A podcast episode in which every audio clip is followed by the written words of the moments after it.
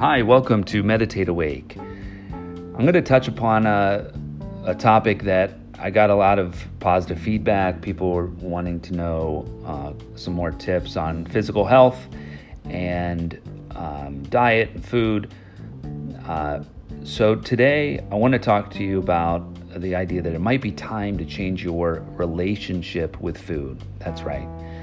We do have a relationship with food. So, you might ask yourself, what is food to you?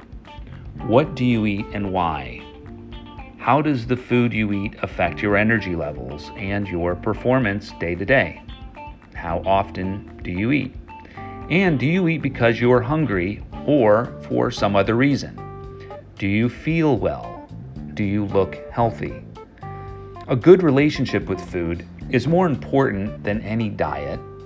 Appreciate what you eat and acknowledge the potential for food to be medicinal and powerfully energizing. It is not your enemy. You do not have to be in a battle with food and with your eating habits.